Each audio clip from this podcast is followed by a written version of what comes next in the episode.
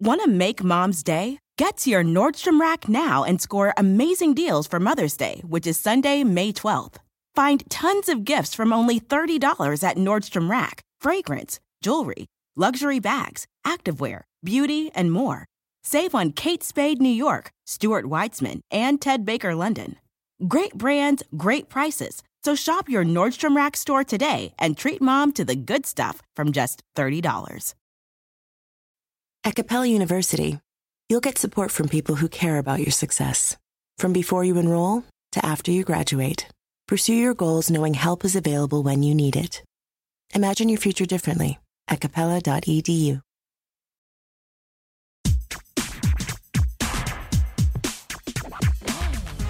Grammar Girl here. I'm Mignon Fogarty, and you can think of me as your friendly guide to the English language writing, history, rules, and cool stuff. Today, I have a meaty middle about how to write a conclusion, and a quick and dirty tip about the difference between the words rebut and refute. Let's start by seeing what Edwin Battistella has to say about writing conclusions. Writing essays is complicated work, and writing the ending to an essay is often the hardest part of that work. Endings are tough for several reasons. You may be tired from writing, or tired of what you've written. You may feel that you've made your point sufficiently and that no more needs to be said or can possibly be said. You may feel like just tying a bow around the essay and calling it good, but doing so is a mistake. The ending is your last chance to make an impression. And even if you try to write a powerful, substantive ending, there are plenty of ways to go wrong. Repeating, equivocating, going off on a tangent, introducing a call to action from out of nowhere, marveling at the mysteries of the universe, tacking on an afterthought, and so on. I know because I've made all these mistakes. With so many ways to go wrong, planning the ending is too important to leave until the end. Consider the analogy of a road trip. If you're on the highway, you want to know where the exit is. Slow down, signal, and safely leave the highway. If you're driving too fast or are in the wrong lane or if the road is hazardous, you may be in for an accident. So think about the ending all through the essay, perhaps even finding ways to drop foreshadowing clues as you go so the ending seems natural rather than forced. Your ending should also match the purpose of the piece of writing. An opinion essay might end by reinforcing a particular course of action and its outcomes. A historical essay might connect the material discussed with what happened later or could happen in the future. Satire might end with a wink to the reader, and analytic writing might offer readers a chance to test their thinking abilities. Even a listicle has a natural ending. The last item is often the most complex one, the item that the others in the list prepare the reader for.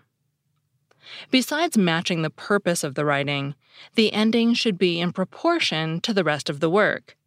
Probably between 10 to 15% of the content, but no more than 20 and no less than 5. Finally, an ending should not be over signaled with transitional phrases like in conclusion or to summarize or even so. It should emerge naturally, almost inevitably, from your points. One of the best ways to refine conclusions is to notice how some writers you admire handle their endings. Take Sam Anderson's New York Magazine review of The Anthology of Rap, in which he discusses rap as written poetry. His ending teases us with, quote, and now to ask the ultimate question who is the best rap lyricist of all time? Unquote. He gives us his short list, his reasoning, and his choice, and leaves us with a reminder that he's just talking about rap as poetry, not rap as performance. The ending reminds us that there are different ways to think about rap. Or consider Nadja Spiegelman's New Yorker essay on the 200 year old Bureau of Found Objects in Paris. She takes us to that quaintly named Lost and Found Bureau and shares the experiences of people looking for lost objects. Her ending takes us out the door with them. Quote, As people leave the bureau, the communion of the waiting room fades. Unquote. She explains she and we see the relationship between people and objects differently at the end. Our possessions become things waiting to be lost. One more from Robin Marantz Hennig's New York Times Magazine piece called Taking Play Seriously, a longer essay with a longer conclusion. Her 7,500 word article on the biology of play begins at a lecture by the president of the National Institute for Play, and she asks us to think about what play is good for. The essay goes on to describe the evolutionary and neurobiological basis of play and its benefits. The conclusion, a little over 400 words, or 5%, returns the reader from the world of science to the everyday, even touching on new insight from the talk at the National Institute of Play. It re asks the opening question as What would be lost if play is a thing of the past? What the examples from Anderson, Spiegelman, and Hennig show me is that a good ending both reinforces and reframes an essay. When we read, we enter into a literary experience with a writer, getting into their thoughts for a time. A good conclusion takes us smoothly out of their thoughts and back to our own with a new perspective and a renewed curiosity. That segment was written by Edwin L. Battistella and originally appeared on the OUP blog. Battistella teaches linguistics and writing at Southern Oregon University in Ashland, where he's served as a dean and as interim provost. He's the author of Do You Make These Mistakes in English? Bad Language, and The Logic of Markedness.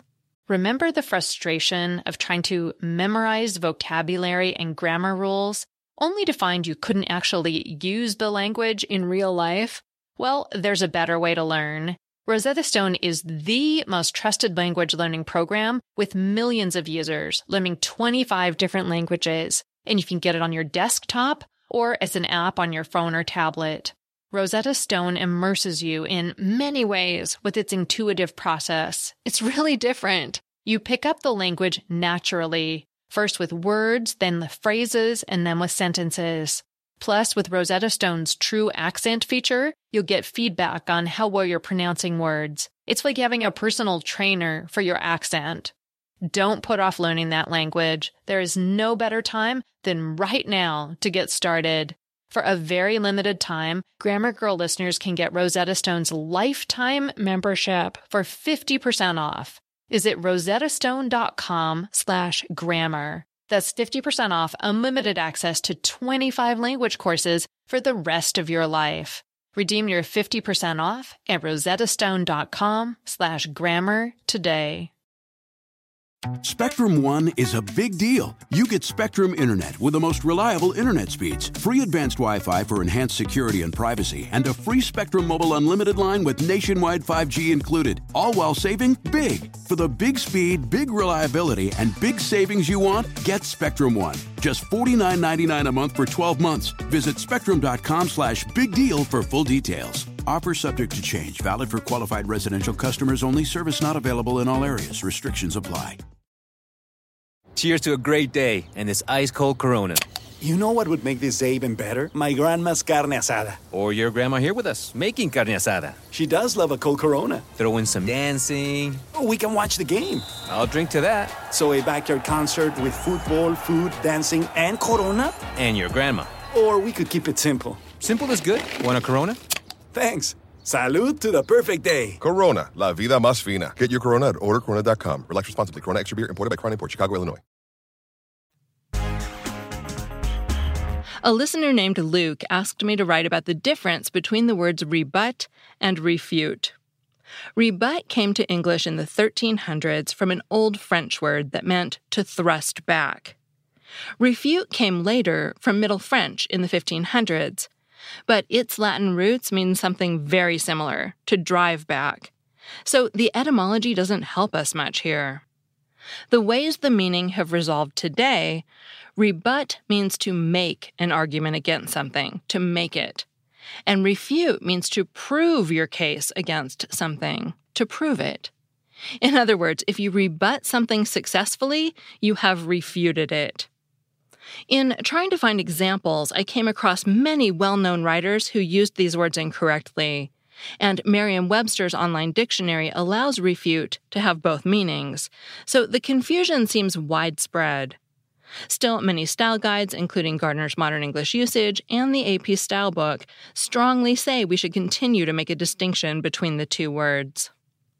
My suggestion, and that of many style guides, is to choose another word that will be more clear to your audience. For example, instead of saying, you can't refute my point, it might be more clear to say, you can't disprove my point. Or you can't argue with my point, if that's what you mean instead. Thanks for the question, Luke. Finally, I have a Familect story. I like this one because it's so straightforward. Hi, this is Mary from Lincoln, Nebraska, calling with a Familect story. For as long as I can remember, at family gatherings, my family has played the board game Trivial Pursuit. Many years ago, a game ended on the question, Who is Fred Flintstone's best friend? And ever since, any question that's super easy to answer is a Barney Rubble, even when we're not playing Trivial Pursuit. Thanks. Thanks, Mary. Since my family plays board games too, I can just imagine how Barney Rubble stuck as a Familect word. If you want to share your Familect story, the story of a word your family and only your family uses, leave a voicemail at 83321 for girl and you might hear it on the show. And be sure to tell me the reason because that's always the best part. I'm Mignon Fogarty, better known as Grammar Girl. You can find me at the home of my podcast to network, quickanddirtytips.com. And remember to check out my new video course on LinkedIn Learning. One reason I'm so excited to tell you about it is because it's not just my course you can likely get free. Because at least in the US, most libraries have access, and you can watch from your home computer using just your library card number. Plus, many people can get LinkedIn Premium through work, and LinkedIn gives US veterans free access. So once you can get my course free, you can also get the thousands of other fantastic LinkedIn Learning courses free. I feel like I'm introducing you to a wonderful world of learning. So get to LinkedIn Learning and then search for my course, Grammar Girls Quick and Dirty Tips for Better Writing, and then explore everything else they have to offer too. Thanks to my producer, Nathan Semes. And that's all. Thanks for listening.